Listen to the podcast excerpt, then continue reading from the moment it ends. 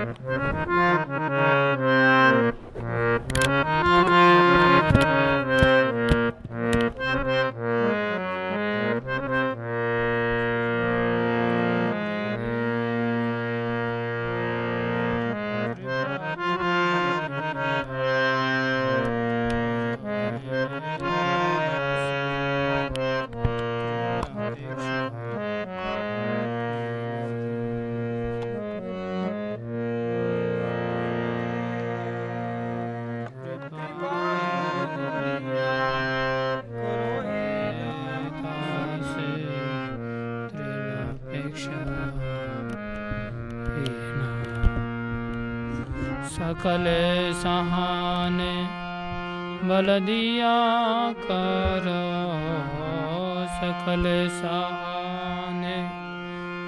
बल दिया करो। निज माने स्पृहाहीन निज माने स्पृहाहीन गुरुदेव, कृपा बिंदु दिया करो। दास तृणापेक्षा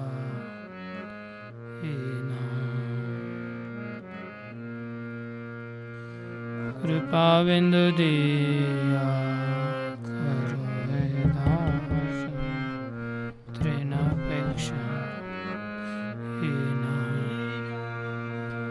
सकल समान करिते शकति, सकल समान करिते शकति, देहो नाथ यथा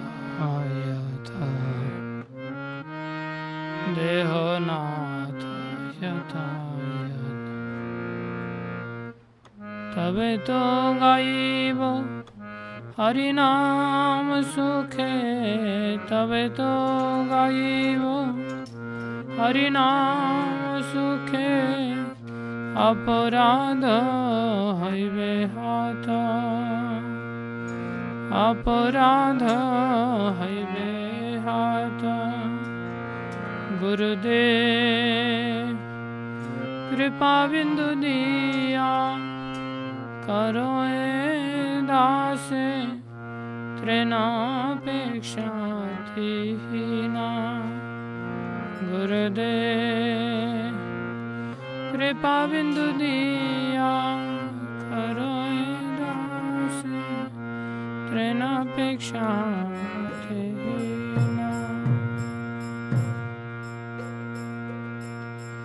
कब है न कृपा लभी आए जाना कब है न कृपा।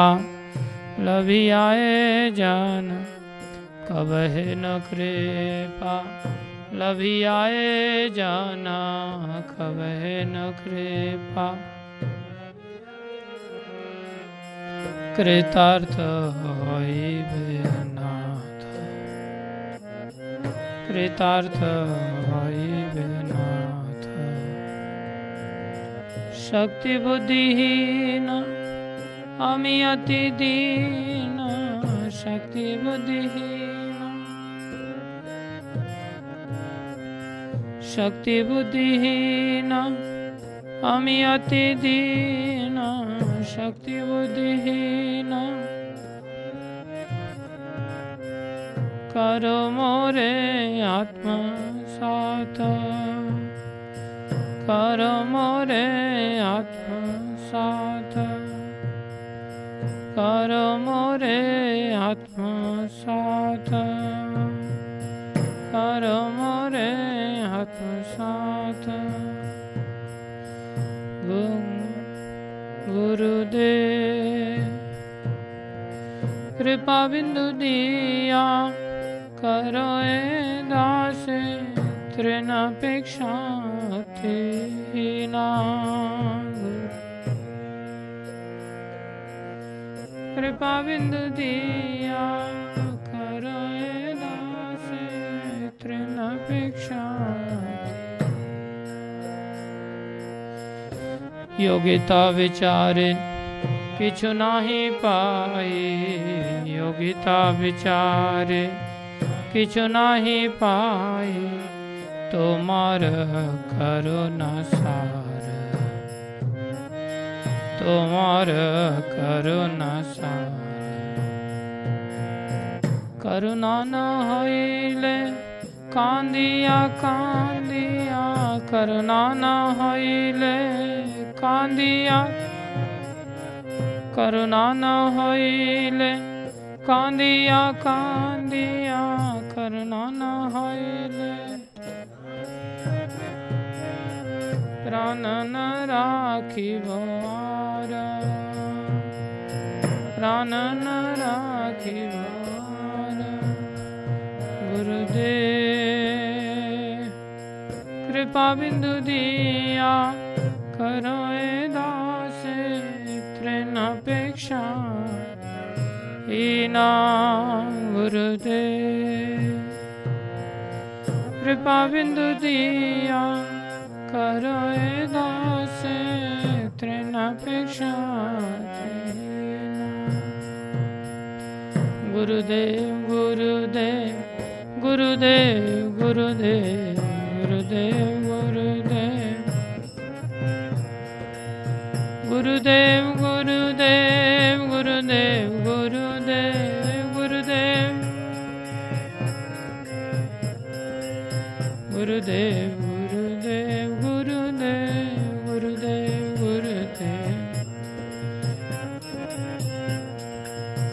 गुरुदेव गुरुदेव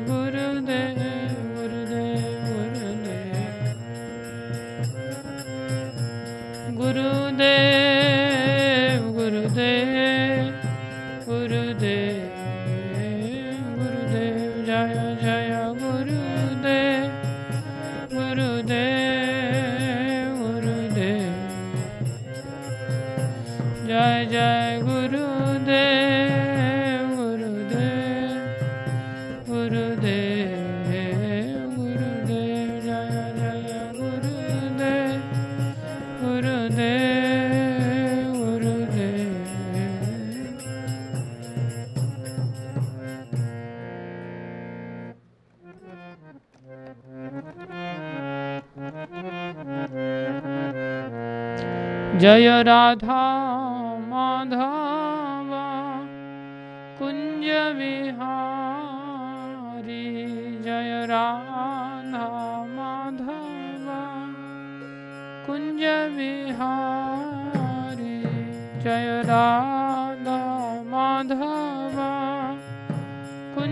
विहारी जय राधा। कुंज विहारी गोपी जन वल्लभ गिरवर धारी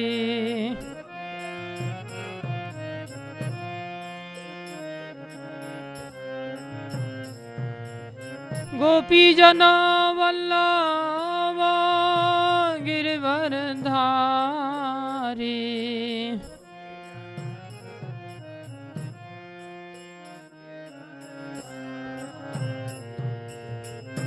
यशोदानन्दन व्रज म्रजजनरञ्जन यशोदानन्दन।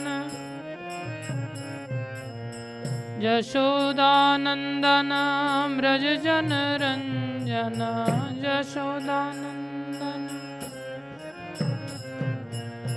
यमोनतीरावनचारियम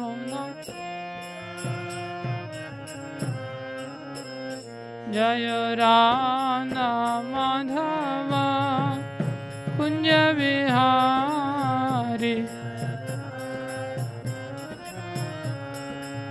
कुंज विहारी, जय राधा माधव कुंज विहारी, जय राधा माधव कुंज विहारी। हरे Krishna, Hare Krishna, Krishna Krishna, Hare Hare, Hare Rama, Hare Rama, Rama Rama, Hare Hare, Hare Krishna, Krishna, Krishna Krishna, Hare Hare, Hare Rama, Hare Rama. बोलता क्यों नहीं? हरे कृष्णा हरे कृष्णा कृष्णा कृष्णा, हरे हरे हरे राम हरे राम राम राम, हरे हरे हरे कृष्णा कृष्णा कृष्णा कृष्णा, हरे हरे हरे राम हरे Ram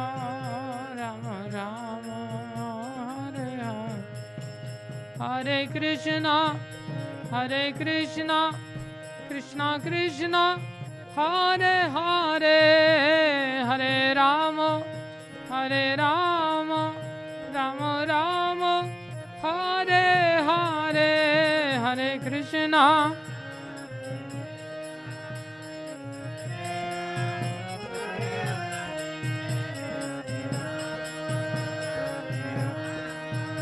Ram Ram Hey Hare Krishna Hare Krishna Krishna Krishna Hare Hare Hare Ram, Hare Ram, Rama Rama Hare Hare Hare Krishna Krishna Krishna Hare Ram.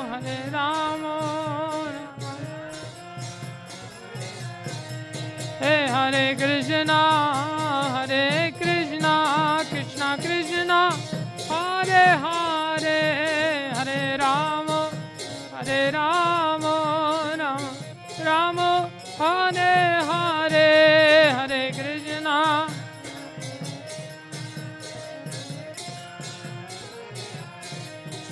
Hare Rama.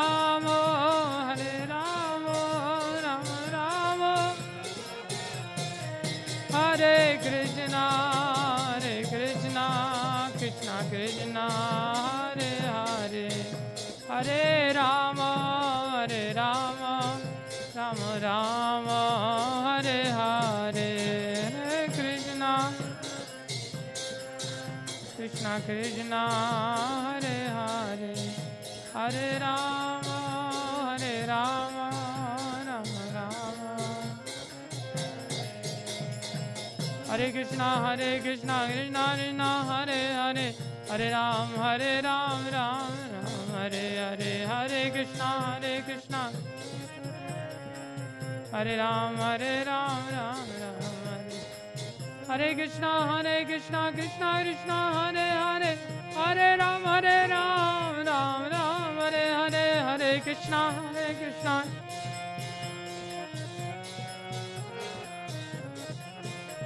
Eh, Hare Krishna, Hare Krishna, Krishna Krishna, Hare Hare, Hare Ram, Hare Ram, Ram Ram, Hare Hare, Hare Krishna.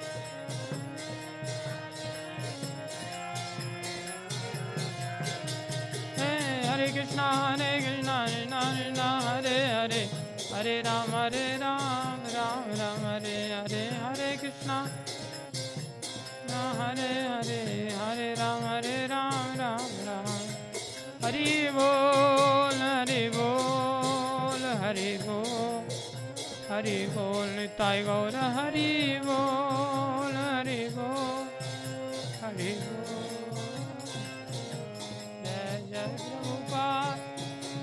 trouble pond, trouble pond, trouble pond, jaya jaya trouble pond, trouble pond. Jai Jai Gurudev, Gurudev.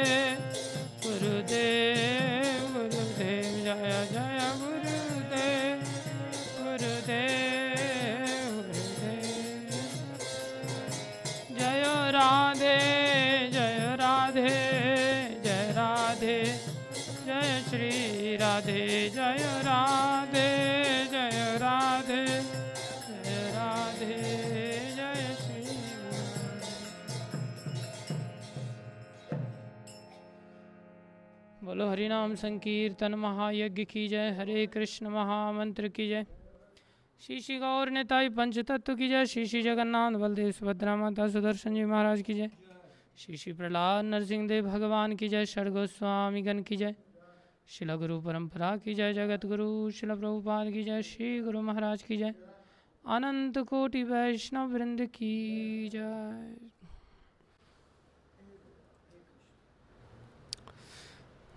आगे आके बैठिए थोड़ी देर। जाना तो संसार में सबने ही है। वो तो चलता ही रहता है।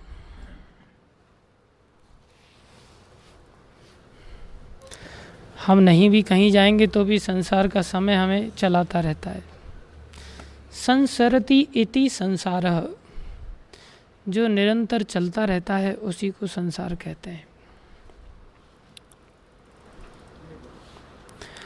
ॐ ज्ञानं तिमिरन्धस्य ज्ञानञ्जनशलाकया चक्षुरुन्मीलितं येन। तस्मै श्रीगुरुवे नमः। श्रीचैतन्यमनोभीष्टं स्थापितं येन भूतले। स्वयं रूपकदा मह्यं ददाति स्वपदान्तिकम्। वन्देऽहं श्रीगुरु श्रीयुतापदकमलं श्रीगुरुन् वैष्णवांश्च। श्रीरूपं सागरजातं सहगना रघुनाथान्वितं तं सजीवं साद्वैतं सावधूतं।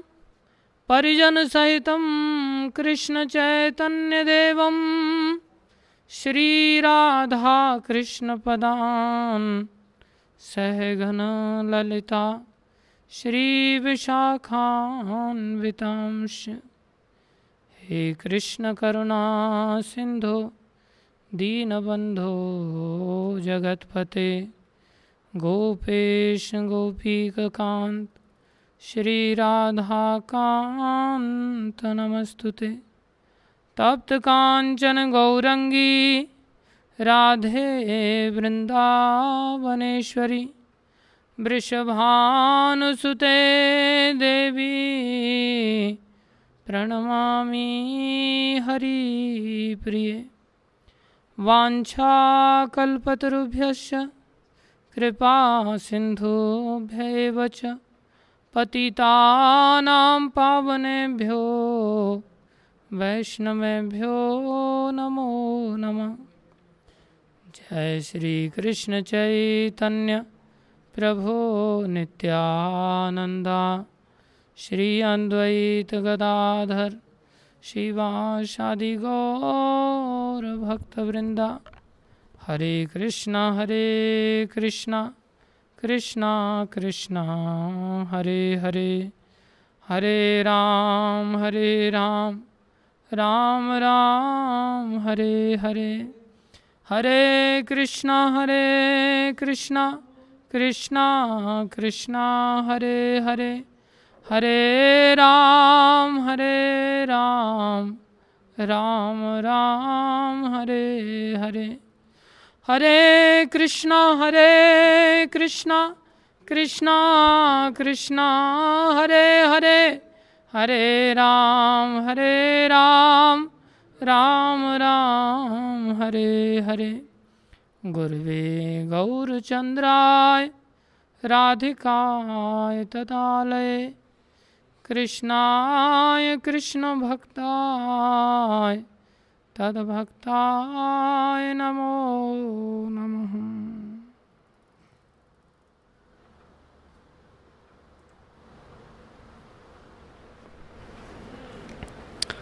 हरे कृष्णा। आप सभी भक्तों का हार्दिक अभिनंदन है, स्वागत है। गुरु वैष्णवों की दया से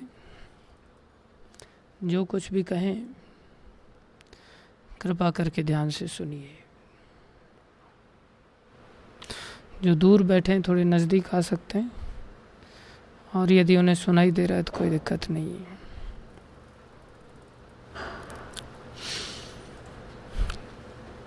छह गोस्वामियों का जो चरित्र चल रहा है, जिसमें शिलरूप गोस्वामी प्रभुपा जी के विषय में जो चर्चा आरंभ हुई है, उसमें हमने देखा कि किस प्रकार से अत्यधिक विनम्रता की मूर्ति जो शिलरूप गोस्वामी थे उन्होंने चैतन्य कृपा को प्राप्त किया। वास्तव में भगवान सबके ऊपर दया करने के लिए लालायित रहते हैं। लेकिन हम ही ऐसी पात्रता नहीं रखते जिसमें कि हम भगवान की दया को ग्रहण कर सकें। और बिना भगवान की दया को ग्रहण किए संसार में ये जो मनुष्य जीवन है ये विफल है। क्योंकि मनुष्य शरीर का फल ही ये है कि हम भगवान की कृपा पात्र बने। भगवान के कृपा पात्र बनने से लाभ क्या होगा? भगवान के कृपा पात्र बनने से हम वास्तविक सुख की प्राप्ति कर सकेंगे। वास्तविक सुख की प्राप्ति का अर्थ क्या संसार में अभी हम जो सुख पा रहे हैं, क्या ये वास्तविक सुख नहीं है? अरे, ये सुख तो बहुत दूर की बात है। संसार में तो केवल दुखी दुख हैं। सुख कहाँ है? सुख का भ्रम मात्र है। भगवान ने जब इस सृष्टि को रचा तो भगवान ने सृष्टि को रचने के साथ ही लेबल लगाया। माम उपेत्य पुनर्जन्म दुखालयम अशाश्वतम। ये संसार दुखालय है, यहाँ केवल दुख ही दुख हैं। तो सुख कैसे प्राप्त होते हैं फिर संसार में लोगों से पूछने पर? लोग कहते हैं, हम तो ठीक हैं साहब। How are you I am fine बोले, ये दो दुखों के बीच में थोड़ा अगर गैप आ जाए तो वो थोड़ा सा ठीक ठाक अनुभव कराता है। जैसे किसी व्यक्ति के गाल पे थप्पड़ मारो और दो मिनट के लिए रुक जाओ, उसको पूछो, कैसा लग रहा है? तो बताता है, अब ठीक लग रहा है। तो ये दो दुखों के बीच का जो गैप है, ये सुख जैसा प्रतीत होता है। वास्तव में सुख तो अलग वस्तु है। सुख तो जीवों को वास्तविक सुख कल हमने देखा चैतन्य महाप्रभु की शिक्षा में कि जो लोग मुक्त हो जाते हैं, वो भी वास्तविक सुख से वंचित ही रहते हैं। वास्तविक सुख तो संसार से मुक्त होने पर भी नहीं है, वो तो भगवान का भक्त बनने पर ही है। वास्तविक सुख तो कृष्ण दासता का है, कृष्ण सेवा का है, कृष्ण भक्ति का है। संसार में प्राय गैप भी नहीं देखने को मिलता है दो दुखों के बीच में। भागवत कहता है, पदम पदम यत विपदाम ही तेषाम। इस संसार में पग पग पर विपत्ति है। तो फिर सुख कहाँ से आया? बोले, बड़े दुख से जब छोटा दुख आता है तो उस सुख जैसा प्रतीत होता है। कोई व्यक्ति को उल्टा लटकाने पर उसको कभी सुख की प्राप्ति नहीं होगी, उसे दुखी कहा जाएगा। और उस उल्टे लटके हुए व्यक्ति को यदि पानी में डुबो दिया जाए तो दुख की वृद्धि हो जाती है। और फिर उसे पानी से निकाल के पहली वाली अवस्था में रख दिया जाए, उल्टी लटकी हुई अवस्था में तो उसे थोड़ी सी शांति का अनुभव होगा। अर्थात अब वो सांस ले पा रहा है। हालाँकि अभी भी पहली तरह उल्टी अवस्था में ही है, लेकिन फिर भी वो सांस ले पा रहा है। तो बड़े दुख से, जिसमें कि उसको डुबो दिया गया था, कम दुख की ओर लेकर के जा रहे हैं, जहाँ वो उल्टा लटका हुआ है, उसे वो सुख जैसा प्रतीत होता है। संसार इसी को कहते हैं। तो संसार के दुखों से बचने का एकमात्र उपाय है। वो इस मनुष्य शरीर में ही संभव है किया जा सकता है। जैसा कि चैतन्य महाप्रभु ने शिक्षा दिया, ब्रह्मांडे भ्रमिते, कौन भाग्यवान जीव? सारे ब्रह्मांड में भ्रमण करने वाले अनंत जीव हैं। आप रास्ते में जाओ, कितने तरह तरह के पेड़ पौधे हैं।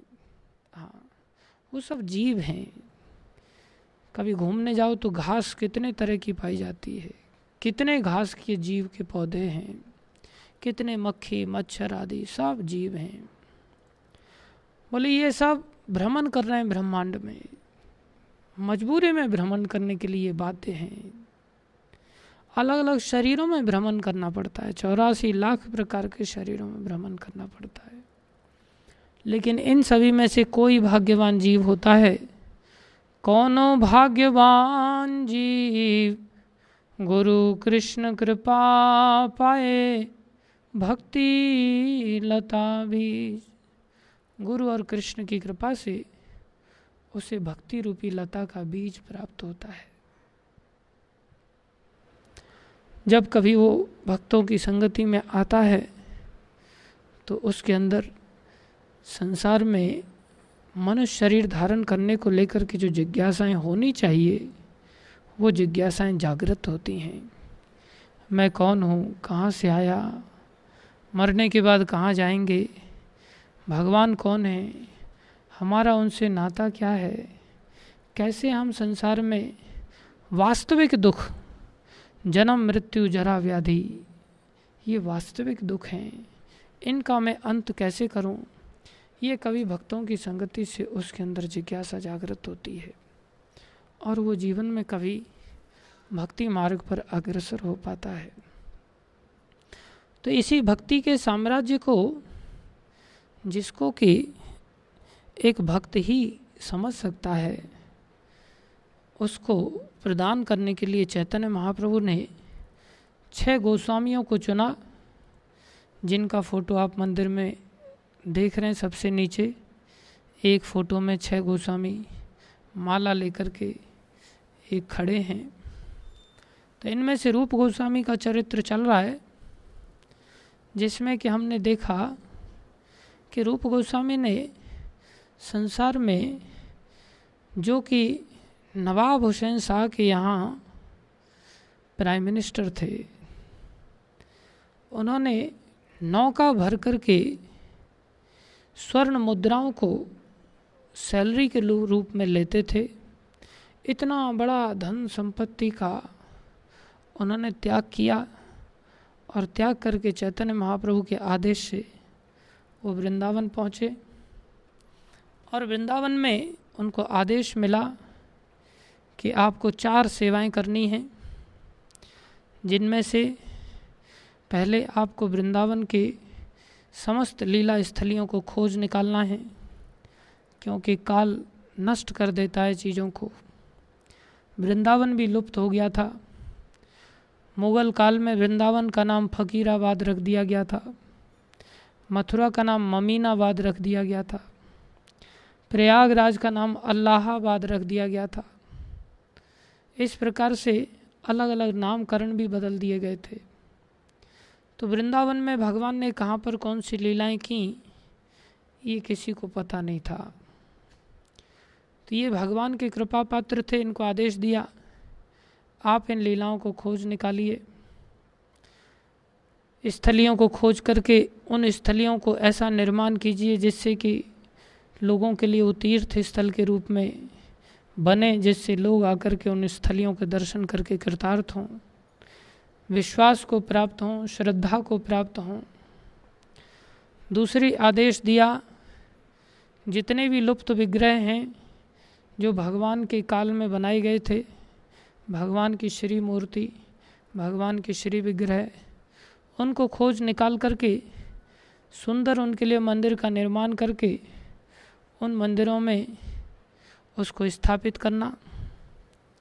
तीसरा आदेश दिया कि इस भक्ति की जो शिक्षा मैंने आपको दिया है, इस भक्ति की शिक्षा को आपने शास्त्रों में वैज्ञानिक रीति से शास्त्रों का विवेचन करके सर्वसाधारण के लिए आसानी से समझ में आ सकें, वैज्ञानिक रूप से इनको प्रस्तुत करना, अर्थात शास्त्रों का लेखन करना।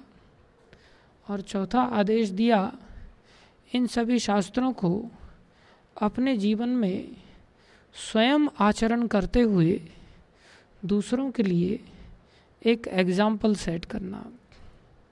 अर्थात वैष्णव एटिकेट्स किसको कहते हैं? किसको वैष्णव कहते हैं? ये आप स्वयं अपने आचरण से सिखाना, एक ऐसा आदर्श प्रस्तुत करना। तो इन चारों आदेशों का पालन करते हुए हमने देखा कि उन्होंने कैसा जीवन वृंदावन में आरंभ किया, जिसमें कि उनके पास मात्र एक असेट था। क्या था वो? करुआ। करुआ एक मिट्टी का पात्र होता है, जिसमें पानी रखा जाता है। उसमें एक साइड से नली रहती है छोटी सी, उसको सुराही जैसा भी कह सकते हैं आप, सागर जैसा भी लगता है वो। वो राधा कुंड पर निर्माण होता है उसका आज भी। तो पुराने वैष्णव लोग सिर्फ़ करुआ को ही अपने संग्रह के रूप में रखते थे। वो ब्रज की मिट्टी का होता था, जो इतना पवित्र माना जाता था कि उसी से आप शौचालय भी जा सकते हैं, उसी से आप ठाकुर जी की सेवा भी कर सकते हैं, उसी से आप स्वयं जल पीने का काम भी कर सकते हैं। तो मात्र करुआ, मात्र उनके पास एकमात्र वस्तु था। ऐसे त्यागी वैष्णव थे। ऐसा त्याग का आदर्श उन्होंने रखा और कोई घर नहीं, बार नहीं। एक रात्रि, एक वृक्ष के नीचे। दूसरी रात्रि भी उस वृक्ष के नीचे व्यतीत नहीं करते थे। कहीं उस वृक्ष से आसक्ति न हो जाए। और निरंतर हरि नाम लेते रहते थे। निरंतर भगवान नाम, वो भी ऐसे वैसे नहीं, भाव से लेते थे। और भाव में डूबने वाला व्यक्ति ही इतना हरि नाम ले सकता है। 24 घंटे में मात्र डेढ़ से दो घंटा कभी रेस्ट करते थे। बाकी 22 घंटे भगवान के नाम का भजन करते थे। इतना भगवान के नाम का उनके अंदर प्रीति था, इतना भाव था। निरंतर भजन करना, निरंतर भगवान के नाम में रुदन करना, आज हमारी स्थिति क्या है और उनकी स्थिति क्या थी? उसमें भी कभी कभी भूल जाते थे कि मेरे को रेस्ट भी करना है। मधुकरी मांग करके किसी के यहाँ से लेकर के आते थे, जिसमें कि सूखी रोटियाँ उनको मिलती थीं और उन्हीं का सेवन करके अपने आप को भक्ति में लगाते थे। उसी समय उनके अंदर बड़ी लालसा जागी कि गोविंद देव, जो कि वज्रनाभ ने विग्रह बनवाए थे, जो भगवान कृष्ण के प्रपौत्र थे, उनके पुत्र प्रद्युम्न, उनके पुत्र अनिरुद्ध और उनके पुत्र वज्रनाभ। उनके समय में चार विग्रह बने थे। हरिदेव, बलदेव केशव देव और गोविंद देव तो ये सभी विग्रह काल के प्रभाव से लुप्त हो गए थे। इनको लेकर के बहुत चिंतित रहते थे और जब रोते रोते अंदर विलाप कर रहे थे कि मैं कैसे गोविंद देव भगवान को ढूंढूं, कहाँ मिलेंगे मेरे को गोविंद भगवान? उनके विग्रह कहाँ लुप्त हो गए? एक एक ब्रजवासी के घर में जा जा करके उन्होंने प्रैक्टिकली देखा कि कहीं किसी के घर में तो नहीं, भगवान की सेवा हो रही है। अंत में कहीं भी उनको गोविंद देव का दर्शन नहीं हुआ, तब रुदन करने लगे, चैतन्य महाप्रभु ने आज्ञा दिया है, मैं उनकी सेवा कैसे करूँगा? उसी समय उनको भगवान का अनुभव हुआ, जिसमें भगवान ने ही स्वयं उनको बताया कि यहाँ पर एक गोमा टीला है, जहाँ पर साक्षात रूप से मैं विराजमान हूँ उस भूमि के अंदर। यहाँ आज भी एक गाय आकर के दूध दे करके चली जाती है, मैं उसी का पान करता हूँ। तो भगवान अपने भक्तों के लिए सदैव ही तत्पर रहते हैं। स्वयं उपस्थित होकर के भगवान कृपा कर रहे हैं। सभी ब्रजवासियों को उन्होंने बुलाया। बड़ी सावधानी के साथ खुदाई हुई और वहाँ गोविंद देव भगवान, जो कि हज़ारों कामदेवों को मूर्छित करने वाले ऐसा सुंदर विग्रह गोविंद जी का वहाँ पर प्रकट कराया। सभी ब्रजवासियों के सम्मान के पात्र बने। ये सभी ब्रजवासी इनके चरणों में बहुत अधिक सम्मान रखते थे। क्योंकि इन्होंने गोविंद देव को प्रकट किया और राजा मान सिंह उस समय सेनापति थे अकबर के। उन्होंने अपार धन लगा करके वृंदावन में गोविंद भगवान के लिए मंदिर की स्थापना किया। सात मंजिल का विशाल मंदिर बनाया गया और उस मंदिर में रहते हुए इन्होंने सेवा किया और निरंतर समस्त वैष्णव समाज के लिए ये कथा का रसास्वादन करते थे। जिसमें कि सब कथा में प्राय भगवान के भाव में डूब कर के रुदन करते थे। वास्तव में ये भगवत भक्ति या भक्ति से संबंधित जो अंग हैं, क्रियाएँ हैं, ये सभी अत्यंत सुखदायक हैं। लेकिन हमें इसका अनुभव नहीं है। संसार की प्रत्येक वस्तु अंततः दुखदायक है। उसका भी हमें अनुभव नहीं। हमारा विश्वास विपरीत हो रखा है आज की स्थिति में। जैसे गीता में भगवान ने कहा, ये ही संस्पर्श जा होगा, दुख यो नया एवते बोले, ये दुख की योनि है। जितने भी स्पर्शज भोग हैं संसार में, हमारी इंद्रियों के स्पर्श में जब विषय वस्तु आती हैं तो वो भोग कहलाते हैं। तो वो सभी कैसा है? दुख यौन एवते ये दुख की योनि है। इसका लक्षण क्या है? आद्य अंतवंत कौनते? न तेषु रमते बुधा। इसकी शुरुआत होती है आद्य, अंत, इसका तुरंत ही अंत भी हो जाता है। आद्य अंतवंत कौनते? इसलिए बुद्धिमान व्यक्ति इसमें रमन नहीं करता। उदाहरण के लिए आपने रसगुल्ला खाया तो रसगुल्ला विषय है, आपने उसको खाया तो आपको सुख मिलेगा या दुख? क्या मिलेगा? सुख मिलेगा। दूसरा रसगुल्ला खाया, सुख मिलेगा, दुख? सुख। आद्य, इसको कहते हैं शुरुआत हुई सुख की, अंत भी हो जाएगा। तीसरा रसगुल्ला खाया, सुख मिलेगा या दुख? सुख। अंत की ओर जा रहा है कि नहीं सुख अभी? चौथा रसगुल्ला खाया। अंत की ओर जा रहा है। पांचवा रसगुल्ला खाया। सुख खत्म। दसवां रसगुल्ला खाया। दुख की शुरुआत। उल्टी आना चालू हो जाएगा उसको देखते ही। हाँ। ये कितना प्रैक्टिकल है। लेकिन हम जीवन में कभी ऐसे अनुभव तक पहुँच ही नहीं पाते। इतने रसगुल्ले जीवन में मिले ही नहीं कभी।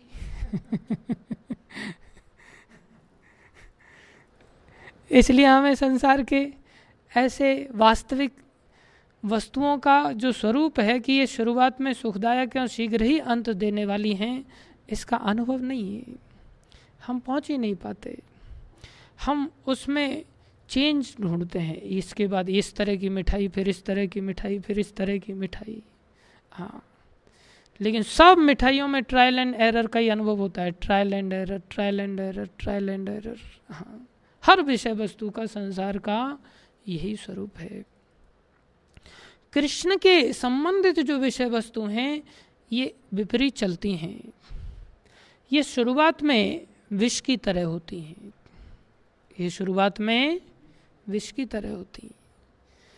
शुरुआत में संसार की वस्तुएँ अमृत की तरह होती हैं और अंत विष की तरह होता है।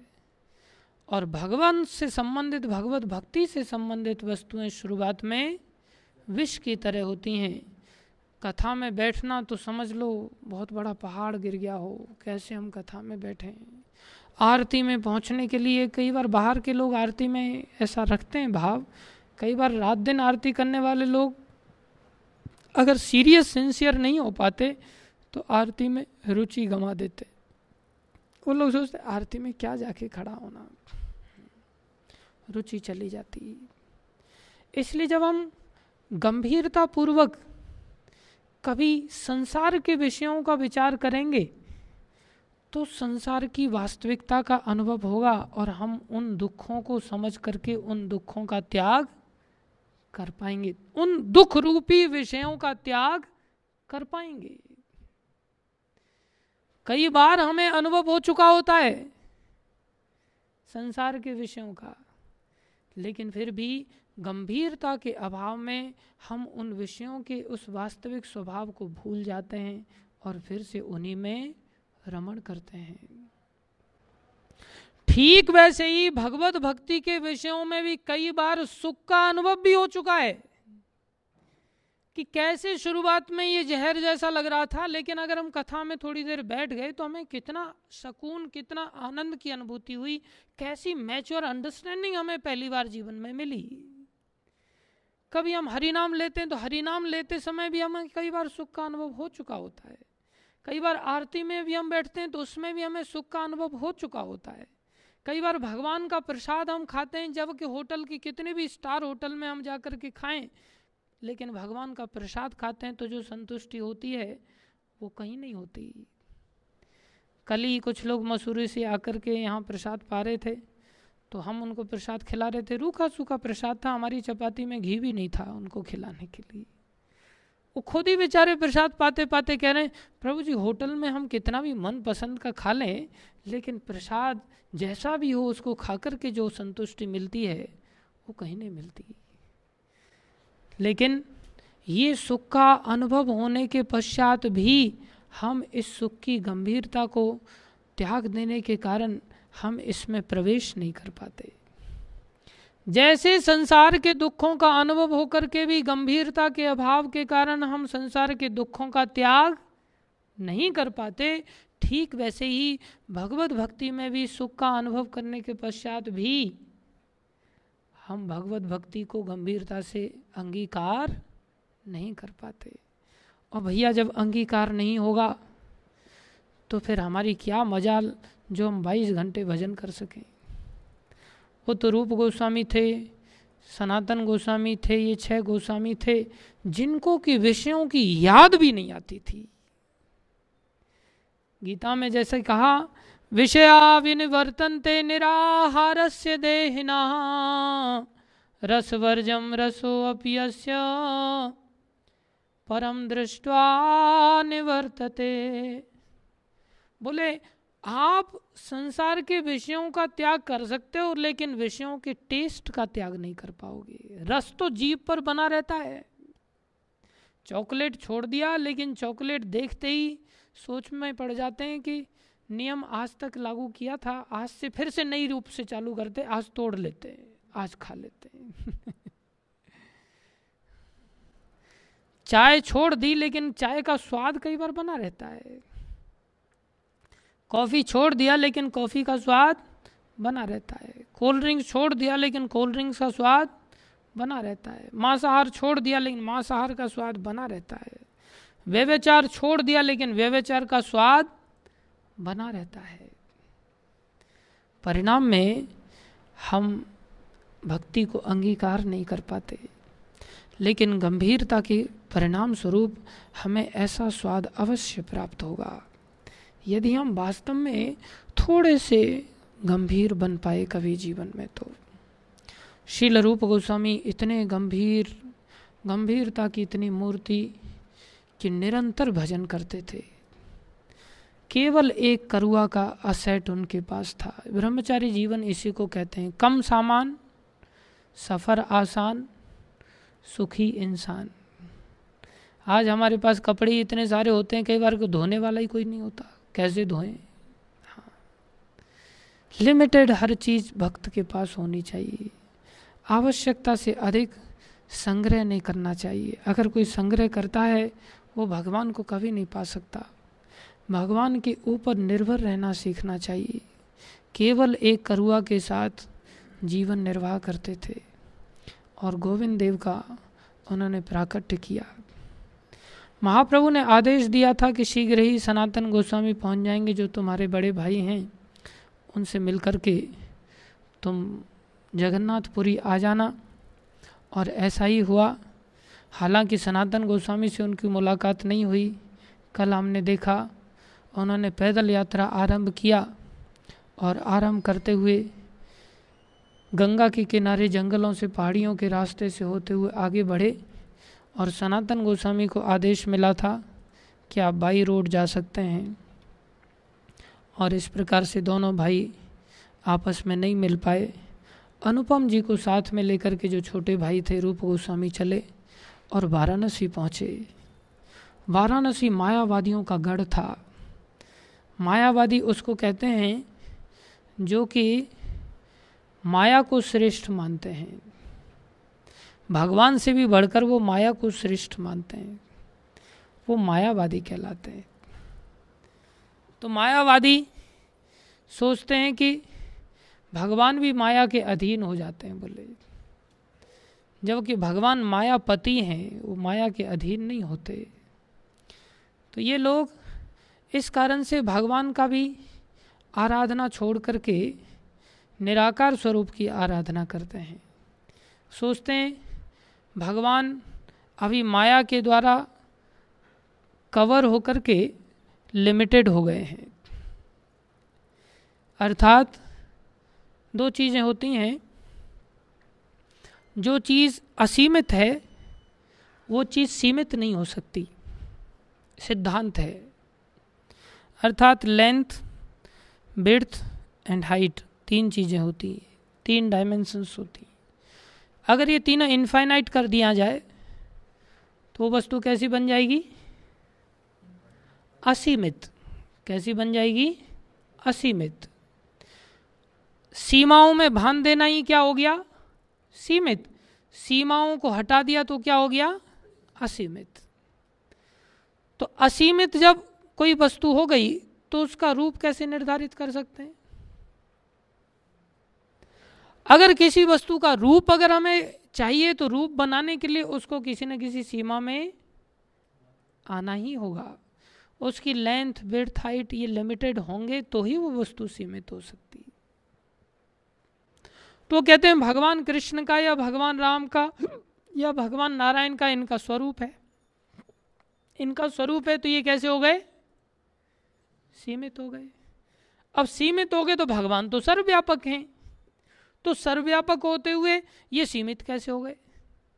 अर्थात मानते तो हैं ये भगवान है, लेकिन ये भगवान माया के अधीन है बोले।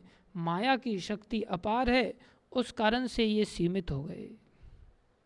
ये इनका मायावी रूप है। ये इनका दिव्य स्वरूप नहीं है, वो ऐसा समझते हैं। जबकि भगवान उसी को कहते हैं जिसमें दो विरोधी तत्व एक साथ एग्जिस्ट कर सकें। दो विरोधी तत्व एक साथ एग्जिस्ट कर सकें, उसी को भगवान कहते हैं, अर्थात उनके लिए कोई भी कार्य संभव असंभव नहीं है। हर कार्य उनके लिए संभव है। बोले, वो सीमित होते हुए भी कैसे हैं? असीमित हैं। यही उनकी पूर्णता है। ओम पूर्ण मद पूर्ण मदम पूर्णात पूर्ण मुदिच्यते पूर्णस्य पूर्ण मादाय पूर्ण मेवाव शिष्यते। पूर्ण में से पूर्ण निकाल लेंगे। कैसी बात है? पूर्ण में से पूर्ण निकालने पर पीछे क्या बचना चाहिए? शून्य बचना चाहिए, लेकिन यहाँ पूर्ण बचता है। ये भगवान की भगवत्ता है। इसलिए भगवान नज़दीक में इतने नज़दीक हैं कि right he seated in the corner of our heart भगवान हमारे ही हृदय में विराजमान है, इतने नज़दीक हैं। और साइमल्टेनियसली दूर इतने हैं कि भगवान गोलोक में विराजमान है, वैकुंठ में विराजमान है। जहाँ कोई अपने मन की गति से भी चाहे पहुँचना तो नहीं पहुँच सकता। भगवान सुंदर इतने हैं कि अनंत जीवों को आकर्षित करते हैं। और भगवान भयावह भी इतने हैं कि सभी नरसिंह स्वरूप से उनसे भयभीत भी हो सकते हैं। एक ही साथ भगवान कंस के दरबार में जब प्रवेश किए तो अलग अलग लोगों को अलग अलग रूपों में भगवान के दर्शन प्राप्त हो रहे हैं। एक ही साथ, एक ही समय। ये भगवान की भगवत्ता है। जो मायावादी लोग नहीं समझ पाते। इसलिए मायावादी कृष्णेर अपराधी, ये कृष्ण के प्रति अपराधी हैं। तो जो वाराणसी मायावादियों का गढ़ था, वहाँ पर चैतन्य महाप्रभु प्राय दो महीने के अधिक रहे और वहाँ पर जब रूप गोस्वामी पहुँचे तो अद्भुत दृश्य देखा। ऐसा कोई व्यक्ति नहीं था जो इस हरि नाम का उच्चारण नहीं कर रहा था। हरे कृष्णा हरे कृष्णा।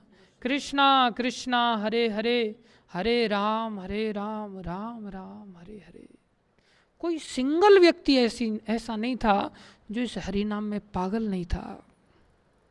वाराणसी में ही रूप गोस्वामी को पता चला, प्रकाशानंद सरस्वती, जिसके दस हज़ार शिष्य थे, जो चैतन्य महाप्रभु से बड़ा चिढ़ता था, वही चैतन्य महाप्रभु की विनम्रता के कारण उनकी कृपा का पात्र बना और अपने सब शिष्यों के साथ चैतन्य महाप्रभु के शरणागत होकर के वैष्णव बन गए।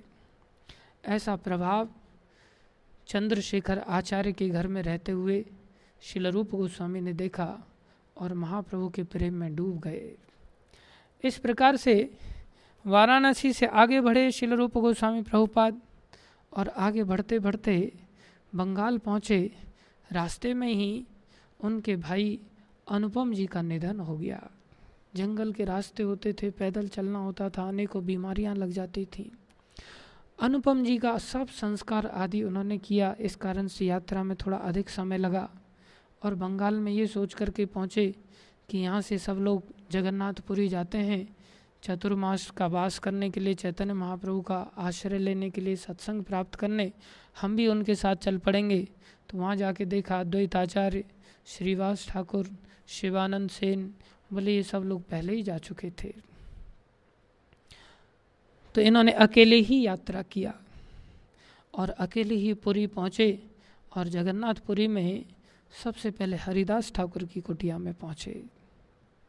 ये इतनी विनम्रता की मूर्ति थे, विशेष रूप से तीन पर्सनैलिटीज शिल रूप गोस्वामी, शिल सनातन गोस्वामी और शिल हरिदास ठाकुर। हरिदास ठाकुर मुसलमान कुल में पैदा हुए थे, लेकिन नाम के प्रति इतनी निष्ठा, नाम आचार्य थे। विनम्रता के कारण वो सिद्ध बकुल के पास रहते थे, एक वृक्ष था उसके पास। वहाँ से जगन्नाथ जी के मंदिर का जो ऊपर चक्र था, उसके दर्शन करते थे। कभी मंदिर में नहीं जाते थे। मंदिर में आज भी प्रथा नहीं, मुसलमान लोगों को अंदर नहीं आने देते हैं। लेकिन महाप्रभु के परम भक्त थे, ये भी तीन लाख नाम प्रतिदिन जपते थे, बाईस घंटे भजन करते थे। चैतन्य महाप्रभु ने इन्हें नामाचार्य का पद दिया था। तो वहाँ पर सबसे पहले हरिदास ठाकुर की कुटिया में पहुँचे। हरिदास ठाकुर से पहले ही राम किले में मिल चुके थे। पहली भेंट जब इनकी हुई थी दोनों ने ही एक दूसरे को बड़ा आलिंगन किया, बड़ा प्रीति से एक दूसरे का स्वागत सत्कार किया और उनकी कुटिया में ही इन्होंने निवास निवास किया। ये भी अपने आप को मलिच्छ राजा का सेवक नवाब हुसैन शाह के अंदर प्राइम मिनिस्टर होने के कारण इतने विनम्रता की मूर्ति ये भी अपने आप को मलेच्छी समझते थे, सोचते थे, हमारा अधिकारी नहीं जगन्नाथ मंदिर में जाने का। यहाँ तक कि जिस रास्ते से पुजारी लोग चला करते थे, उस रास्ते से भी नगर में भ्रमण नहीं करते थे। समुद्र के किनारे किनारे कहीं जाते थे, उसमें इनके पैर गर्म रेत से फपोले पड़ जाते थे, छाले पड़ जाते थे। ऐसी विनम्रता की मूर्ति थे। जैसे ही पहुँचे, पूछते ही, पहुँचते ही पूछा, चैतन्य महाप्रभु कहाँ हैं? इतनी देर में स्वयं चैतन्य महाप्रभु प्रकट होकर के हरिदास ठाकुर की कुटिया पर पहुँचे। महाप्रभु नित्य प्रति, प्रतिदिन कुटिया पर पहुँचते थे हरिदास ठाकुर की, जो कि चल जगन्नाथ कहलाते हैं। जय गौर, सही कृष्ण, सही जगन्नाथ। जो चैतन्य महाप्रभु हैं, वही कृष्ण हैं और वही जगन्नाथ हैं। तो जगन्नाथ जी के पास ये दर्शन नहीं जाते थे तो जगन्नाथ भगवान ही स्वयं जो चैतन्य महाप्रभु के रूप में हैं, वो प्रतिदिन इनकी कुटिया पर दर्शन देने आते थे। ना केवल दर्शन देने, उल्टा भगवान का प्रसाद भी लेकर के आते थे। और जैसे ही, देखो कई बार लोग कहते हैं ना, भगवान हाँ मिलते नहीं, भगवान मिलते नहीं नहीं, भगवान तो पहुँचे हुए हैं, लेकिन हमारी भावना नहीं। हमारी कलुषित भावना है। सच्ची भावना में तो भक्त भगवान के पास दर्शन करने नहीं, भगवान उसके पास दर्शन देने आते हैं। भावनाओं का बहुत बड़ा अंतर पड़ जाता है। सारा खेल भावना का खेल है। संसार में भी देख सकते हैं हम। कोई, देखो, प्राय कितना रिज़ल्ट परिवर्तित हो जाता है। विभीषण जी रावण को समझा रहे हैं, भैया, ये जो तुम जानकी जी को उठा करके लेके आ गए, ये सीता निशाचर कुल के लिए ये काल रात्रि है। ये क्या है? काल रात्रि है। तो सीता तो जगत जननी है, जगत माता है। वो अपनी संतानों के लिए काल रात्रि कैसे हो सकती कॉमन सेंस है। वो तो भगवान की शक्ति है। भगवान की शक्ति काल रात्रि कैसे हो सकती है? शास्त्रों में स्त्री के लिए दो प्रकार से विवेचन किया गया है। शास्त्रों में स्त्रियों को पाप योनि भी कहा गया है और अत्यधिक पूज्या भी कहा गया है। बोले, शास्त्रों में कहा गया कि अगर कोई स्त्री की पूजा करता है तो सारे देवता लोग वहाँ पर वास करते हैं। समस्त देवता जहाँ स्त्री की पूजा होती है। बोले, अगर ऐसा है तो आज कौन सा घर है जहाँ पर स्त्री की पूजा नहीं होती? हर घर में पति पत्नी की पूजा में ही लगा रहता है। पूजा का अर्थ क्या है?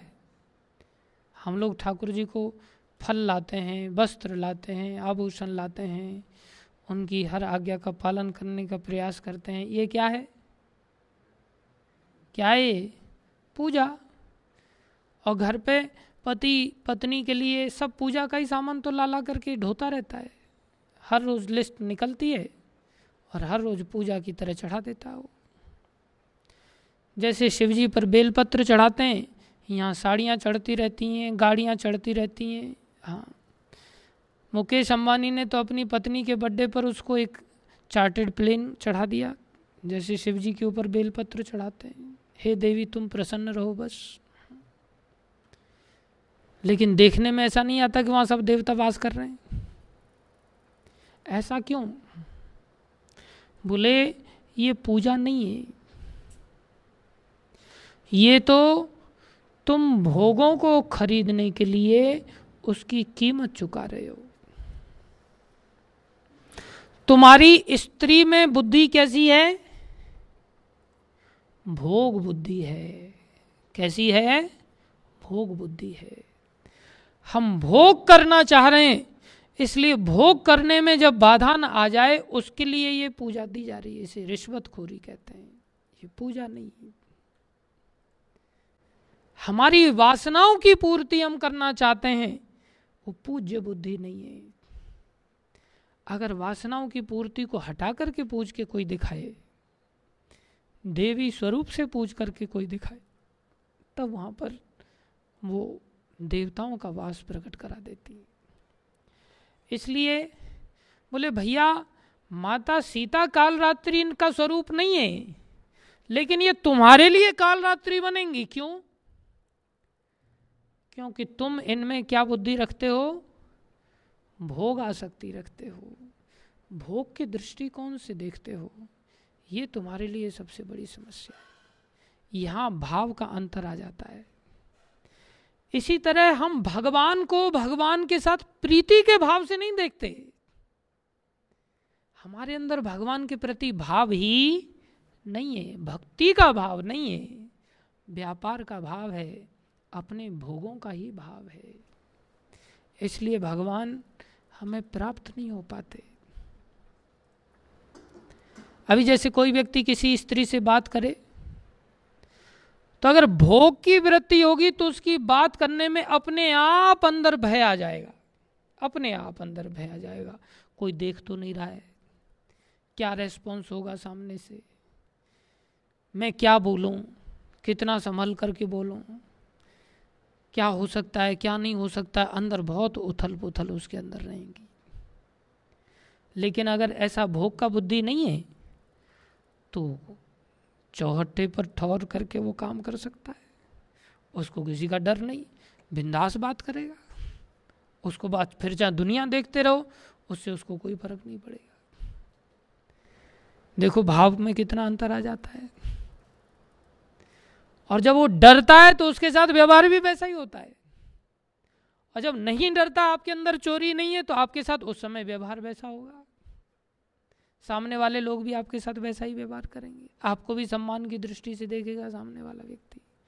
ठीक वैसे ही हम भगवत भक्ति के अंगों का पालन करते हैं, लेकिन कृष्ण के प्रति यदि हमारा सच्चा भाव नहीं है तो हमें भगवान कभी नहीं मिल सकते।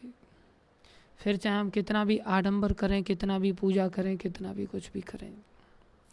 सनातन रूप गोस्वामी ने जैसे ही पूछा, चैतन्य महाप्रभु कहाँ हैं? इतना प्रेम में पागल थे, इतनी देर में चैतन्य महाप्रभु प्रकट हुए और चैतन्य महाप्रभु ने तुरंत देखा, हरिदास ठाकुर कहते हैं, ये रूप गोस्वामी आ गए। तुरंत हरिदास ठाकुर, ये रूप गोस्वामी को चैतन्य महाप्रभु ने गले लगाया, अपने चरणों को उनके सर पर रखा, उनको आशीर्वाद दिया। और उनको प्रसाद दिया। चैतन्य महाप्रभु पूछने लगे, सनातन गोस्वामी से मुलाकात हुई क्या?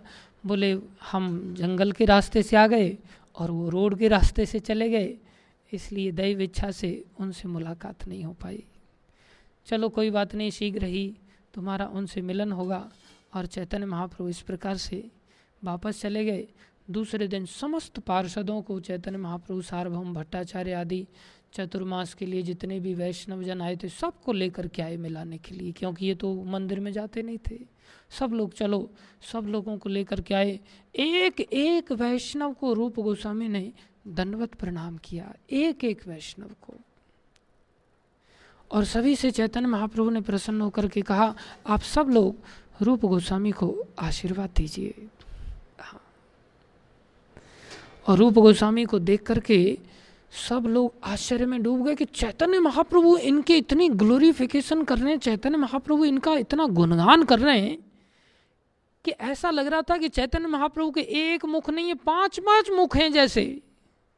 जैसे पंचमुखी हनुमान जी हैं, ऐसे पाँच मुखों से भगवान रूप गोस्वामी का ग्लोरिफिकेशन कर रहे हैं। ये कितनी विनम्रता की मूर्ति सबको बुला करके लेकर के आए। और चैतन्य महाप्रभु के जितने भी वैष्णव थे, सब अंदर ही अंदर ऐसा नहीं चिढ़ रहे थे, अरे, जब देखो जब इसका ही गुणगान हो रहा है, जब देखो तब इसका ही गुणगान हो रहा है। कोई चिड़न नहीं, अंदर से इतनी प्रसन्नता उनको अंदर से बढ़ रही है, ये वैष्णव कहलाते हैं। जो दूसरे की प्रशंसा को देख कर के अंदर दुखी नहीं होते, बल्कि अंदर प्रसन्न होते हैं, ये महाप्रभु के कितने बड़े कृपा पात्र हैं। और महाप्रभु ने आशीर्वाद दिलाया। उसके पश्चात गुंडीचा मार्जन का समय आया। सारे वैष्णव लोगों ने गुंडीचा मार्जन का मंदिर का मार्जन किया और रथ यात्रा आरंभ हुई। रथ यात्रा में चैतन्य महाप्रभु ने भाग लिया। चैतन्य महाप्रभु ने जगन्नाथ जी के विरह में दर्शन करते हुए एक सुंदर सी कविता का गान किया, जिसका अर्थ था, हे कृष्ण, आप भी वही कृष्ण हैं। मैं भी वही राधा हूँ और आपका हमारा पुराना प्रेम है। आपसे आज वही हमारी फिर से मुलाकात हो रही है। सुंदर मालती के पुष्पों की सुगंध भी वैसी ही है। कदम्ब के वृक्ष भी चारों तरफ़ वैसे ही हैं। रात्रि भी वैसी ही चैत्र मास की रात्रि है। लेकिन ये वृंदावन का यमुना किनारे का स्थान नहीं है। इसलिए मेरे मन को यहाँ वो प्रसन्नता नहीं है वृंदावन का स्थान होना चाहिए। इस प्रार्थना के भाव को केवल स्वरूप दामोदर गोस्वामी ही समझ पा रहे थे। उनके स्वरूप दामोदर गोस्वामी, रूप गोस्वामी नहीं। केवल स्वरूप दामोदर गोस्वामी को ही पता था, बाकी किसी को पता नहीं था। ये एक साधारण जैसे लड़के लड़की प्रेमी होते हैं और वो इस प्रकार से बातें करते हैं, ऐसी बातें प्रतीत हो रही हैं, लेकिन ये साधारण जगत की नहीं है, ये आध्यात्मिक जगत का व्यवहार है। जिसमें चैतन्य महाप्रभु राधा भाव में आकर के जगन्नाथ जी को देख करके ऐसी प्रार्थना कर रहे हैं। उस प्रार्थना को देखते ही रूप गोस्वामी ने उसका ग्रहण कर लिया। कोई वैष्णव ग्रहण नहीं कर पाया उसको, क्योंकि चैतन्य महाप्रभु की आंतरिक भावना, ये सबसे गूढ़ भावना है। ये आध्यात्मिक जगत का सबसे श्रेष्ठ परकीय भाव का प्रेम है, जिसको कोई साधारण संसार का कोई वैष्णव समझ ही नहीं सकता। इवन महाप्रभु के पार्षदों को समझ में नहीं आया, केवल एक स्वरूप दामोदर गोस्वामी को, जो उनके पर्सनल सेक्रेटरी थे। दूसरे दिन चैतन्य महाप्रभु हरिदास ठाकुर की कुटिया में गए। और वहाँ देखा, रूप गोस्वामी स्नान करने के लिए चले गए समुद्र में। तो कुटिया में ऊपर देखा, एक पाम का पत्र था। तो उस पत्ते पर उन्होंने वही प्रार्थना को एक श्लोक के रूप में लिखा हुआ है। और रूप गोस्वामी उसको लिख कर कैसे अंदर डाल करके कुटिया में फंसा के चले गए। चैतन्य महाप्रभु ने उतार के देखा। देखा तो उनको बहुत बड़ा शौक लगा। ओहो। उसमें वो लिख रहे हैं कि राधा रानी भगवान कृष्ण से कुरुक्षेत्र में प्रार्थना कर रही हैं कि हे कृष्ण, आप भी वही कृष्ण हैं, मैं भी वही राधा हूँ जो बचपन से ही हम एक दूसरे के प्रति प्रेमी रहे हैं और लेकिन ये कुरुक्षेत्र का वातावरण इतना अनुकूल नहीं है। मैं चाहती हूँ आप वृंदावन में पधारें, यमुना किनारे आपकी बंसी का नाद सुनने के लिए मैं अत्यधिक हृदय में आर्त अनुभव कर रही हूँ। जैसे ही उन्होंने ये देखा, चैतन्य महाप्रभु ने, चैतन्य महाप्रभु आश्चर्य में डूब गए। ओहो, इनको कैसे पता चल गया मेरा ये गूढ़ भाव? तुरंत उन्होंने ले जा करके जैसे ही रूप गोस्वामी वापस आए, रूप गोस्वामी को हल्के से चांटा लगाते हैं। हे, तेरे को कैसे पता चल गया? मेरे मन में क्या चल रहा है? रूप गोस्वामी विनम्रता पूर्वक गर्दन नीचे करके, लेकिन मनी मन रूप गोस्वामी के इस भाव को देख करके चैतन्य महाप्रभु बड़े प्रसन्न हुए। इसको मेरे मन की बात पता चल गई। तुरंत उस पत्र को ले जा करके स्वरूप दामोदर को दिखाया। देखो, रूप गोस्वामी ने ऐसा ऐसा लिखा है, देखो जरा आप इसको। इधर स्वरूप दामोदर भी आश्चर्य में डूब गए। मेरे अतिरिक्त तो और किसी को पता ही नहीं था ऐसा प्रार्थना का ये भाव था। इनको कैसे पता चल गया? बोले, मैं भी यही सोच रहा हूँ, इनको कैसे पता चला? बोले, ये आपके विशेष कृपा पात्र हैं। आपने अवश्य इनके ऊपर विशेष कृपा किया है। बोले हाँ मैं जब इनसे प्रयागराज में मिला तो मैं इनकी दीनता को देख करके, इनकी विनम्रता को देख करके मैं ठगा गया इनके प्रेम में। मैंने इनको गले लगाया और उसी समय मेरे हृदय का सारा प्रेम मैंने इनके हृदय में प्रवेश करा दिया। तब से इनकी ऐसी क्षमता हो गई है कि इनको सब कुछ पता चल जाता है। और इस प्रकार से स्वरूप दामोदर गोस्वामी को उन्होंने कहा कि आप भी इनके ऊपर कृपा कीजिए। सार्वभम भट्टाचार्य को कहा, आप भी इनके ऊपर कृपा कीजिए। ये बड़े विशेष वैष्णव हैं। ये ज़रूर संसार में भगवत भक्ति का प्रचार प्रसार करेंगे। शुद्ध भक्ति का प्रचार करने में ये समर्थ हैं। मैंने इनके जैसा विनम्र, दीन व्यक्ति दुनिया में नहीं देखा। यहाँ से पता चलता चैतन्य महाप्रभु की कृपा अपने आप आएगी। यदि कोई व्यक्ति विनम्र बन जाए तो। इसको कहते अमाने ना मान देन कीर्तनीय जदारी आप स्वयं अपने मान की भावना न रख करके दूसरा जो मान देने की योग्य नहीं है, उसको भी सम्मान देना। ये कितना कठिन है। चैतन्य महाप्रभु के सभी पार्षद ऐसे ही थे। फिर एक बार चैतन्य महाप्रभु आए, उन्होंने देखा, एक श्लोक और लगा हुआ पूछा, आजकल तुम कौन से ग्रंथ की रचना कर रहे हो रूप? तो रूप गोस्वामी कुछ कहे नहीं। उन्होंने देखा, ऊपर और भी कुछ पत्ते लगे हुए हैं झोंपड़ी के अंदर, उसमें कुछ लिखा हुआ है। जैसे ही उन्होंने एक पत्र निकाला उसमें लिखा था कि दो शब्दों में पता नहीं कैसा रस भरा पड़ा है। किसमें? दो शब्दों में कृष और ना। इसमें बोले ऐसा अनंत रस है, मुझे समझ नहीं आता कि जब ये मेरी जीवा पर नृत्य करता है ये कृष्ण नाम तो कृष्ण नाम जीवा पर आते ही मेरी अंदर से ऐसी इच्छा होती है कि मेरे लाखों लाखों जीव होने चाहिए। क्या कभी रसगुल्ला खाते समय हमारी ऐसी इच्छा हुई कि लाखों हमारी जीव होनी चाहिए? बोले कृष्ण नाम के अंदर ऐसा क्या छुपा है जिसको लेकर के मेरी जीव पर आते ही ऐसा लगता है कि मेरे लाखों जीव होने चाहिए? और जैसे ये शब्द उच्चारित होकर के मेरे कानों में प्रवेश करता है तो ऐसा लगता है मेरे हज़ारों हज़ारों की तादाद में मेरे कान होने चाहिए। और जब ये कानों के माध्यम से मेरे हृदय में प्रवेश करता है तो हृदय पर ऐसा कब्जा कर लेता है कि मेरी सारी इंद्रियों को जड़ बना लेता है। मेरी सारी इंद्रियाँ जड़वत होकर के स्थिर हो जाती हैं, सुन्न पड़ जाती हैं। मैं समझ नहीं पाता कि मेरी स्थिति क्या है।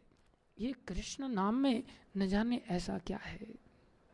इतना सुनते ही चैतन्य महाप्रभु अद्भुत नृत्य करने लगे ज़ोर ज़ोर से कृष्ण नाम लेने लगे और ये हरिदास ठाकुर को उन्होंने सुनाया, देखो देखो, रूप गोस्वामी ने क्या लिखा है?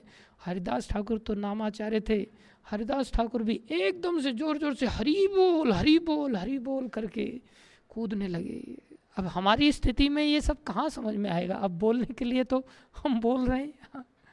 लेकिन ये भाव कहाँ है? हमें तो कृष्ण नाम ले भी रहा हूँ तो दूसरे लोग निरंतर चल रहा तो बस बैठे हुए जैसे किसी भैंस के सामने बीन बजाने जैसा। बोलना पड़ता है तू बोलता क्यों नहीं भाई कृष्ण नाम? और इनकी स्थिति क्या है कृष्ण नाम की?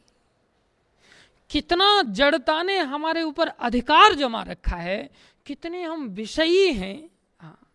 कितना अहंकार रूपी गंदगी से हम भरे पड़े हैं। ये अहंकारी है जो भगवान से हमें दूर रखता है। जैसे कोई अद्भुत घटना घटती है ना तो भक्त लोग जैसे अचानक से कोई फीस्ट देने के लिए स्पॉन्सर करने के लिए तैयार हो जाते हरी बोल, एकदम से कितना कूदने लग जाते हरी बोल। हाँ। ऐसी हरिदास ठाकुर ने जब इस नाम की महिमा को सुना तो हरिदास ठाकुर एकदम से पुलकित होकर के कूदने लगे, हरी बोल, ऐसा महिमा, ऐसा एक्सपीरियंस्ड ग्लोरिफिकेशन इसको कहते हैं रियलाइज्ड ग्लोरिफिकेशन हम तो बस पोपट की तरह फटाफट फटाफट पोथी पढ़ करके बोल दे रहे हैं। लेकिन अनुभव अनुभव गम में हरि नाम की महिमा इस शिल रूप गोस्वामी ने जब सुनाया तो चैतन्य महाप्रभु आश्चर्य में डूब गए। अब हमसे कितनी दूर है भक्ति, हम विचार करें और हम अपने आप को सोचें कि हम भक्त राज बन गए भाई, बहुत बड़े भक्त बन गए। हाँ। रो रो करके तो बड़ी मुश्किल से सोलह माला होती है, वो भी दिन में, वो भी कभी हो गई तो हो गई, नहीं तो फिर नहीं पूछा किसी ने तो गया राम। शुरुआत में चार दिन हो गए, उसके बाद छोड़ ही दिया, हमेशा के लिए बस माला लटका करके घूमना बस हाँ। और यहाँ रूप गोस्वामी कैसा अनुभव कर ऐसे ही थोड़ी ना भक्ति के पिता बन गए। ये भक्ति देवी के पिता हैं। समस्त वैष्णव समाज आता है। चैतन्य महाप्रभु के साथ, चैतन्य महाप्रभु एक एक व्यक्ति को इस नाम के बारे में रूप गोस्वामी को बताने के लिए कहते हैं, बोलो बोलो, वो श्लोक बोलो जो तुमने लिखा है नाम के बारे में। रूप गोस्वामी बोलते ही नहीं। इतने विनम्रता में अपने आप को एम्बेरेस्ड फील कर रहे हैं। तब स्वरूप दामोदर कोई पकड़ाते हैं, देखो देखो, इन्होंने क्या लिखा है। स्वरूप दामोदर आश्चर्य में डूब जाते हैं। समस्त शास्त्रों में ऐसी भगवान नाम की महिमा का वर्णन कभी नहीं सुना हमने। जो शिल रूप गोस्वामी ने इस नाम की महिमा का वर्णन किया है। उसके बाद रामानंद राय सार्वभौम भट्टाचार्य आदि सबको लेकर के आते हैं चैतन्य महाप्रभु और सबको कहते हैं, आप इनकी परीक्षा लो। चैतन्य महाप्रभु के आए हुए साथ में सभी भक्त लोग अलग अलग प्रश्न करके रूप गोस्वामी की परीक्षा लेते हैं और रूप गोस्वामी को सभी आशीर्वाद प्रदान करते हैं। और रूप गोस्वामी इस प्रकार से हरिदास ठाकुर के साथ आठ महीने रहते हैं। चतुर्मास व्यतीत हो जाने के पश्चात भी चैतन्य महाप्रभु के साथ रसास्वादन करते हैं और आठ महीने बीत जाने पर रूप गोस्वामी को भगवान आदेश देते हैं, आप वृंदावन जाइए, अपनी सेवाओं को पुनः संपन्न कीजिए। आठ महीने बाद रूप गोस्वामी पुनः वापस आते हैं बंगाल और बंगाल आकर के कई भक्तों के साथ एक वर्ष तक वहाँ भी निवास करते हैं। और भक्तों का सानिध्य पा के पुनः वृंदावन की ओर चले आते हैं और वृंदावन में अपने भ्राता शिल सनातन गोस्वामी से उनकी भेंट होती है और इस प्रकार से वृंदावन में भगवान के आदेश का पालन करते हुए अन्य सेवाओं में आगे बढ़ते हैं। इनकी कथा कल के दिन भी करेंगे और कुछ और भी कथाएँ इनकी बड़ी अद्भुत हैं। हम तो क्या वर्णन कर सकते हैं? लेकिन हमें सीखना चाहिए कि अगर हमें रूप गोस्वामी का वास्तव में अनुगामी बनना है, वास्तव में रूपानुग बनना है, जो कि हम प्रभुपा जी के अंतर्गत जितने भी वैष्णव हैं, सभी रूपानुग ही कहलाते हैं चैतन्य महाप्रभु की धारा के अंतर्गत। तो हम विचार कर सकते हैं कि ये बनने के लिए हमें कितनी दीनता, कितनी विनम्रता कितना भगवत भक्ति के प्रति, कितना वैष्णवों के प्रति हमें सम्मान देना होगा। कितनी तपस्या करनी होगी। खाली खाने सोने के लिए हम वैष्णव वेशभूषा लेकर के अपने आप को ठगने का प्रयास करें तो इससे भगवान नहीं, यमदूतों की प्राप्ति अवश्य होती है। इसलिए वैष्णव सेवा ही एकमात्र आधार है। विनम्रता ही एकमात्र आधार है इस भक्ति को प्राप्त करने के लिए और कोई उपाय नहीं है। धन्यवाद आप सभी भक्तों का धैर्यपूर्वक श्रवण करने के लिए। शिल रूप गोस्वामी प्रभुपाद की जय, गौर निताई चाँद की जय, षड गोस्वामी गण की जय शिला गुरु परंपरा की जय जगत गुरु शिल प्रभुपाद की जय, श्री गुरु महाराज की जय, अनंत कोटि वैष्णव वृंद की जय, आप सब भक्तों की जय। हरे कृष्णा।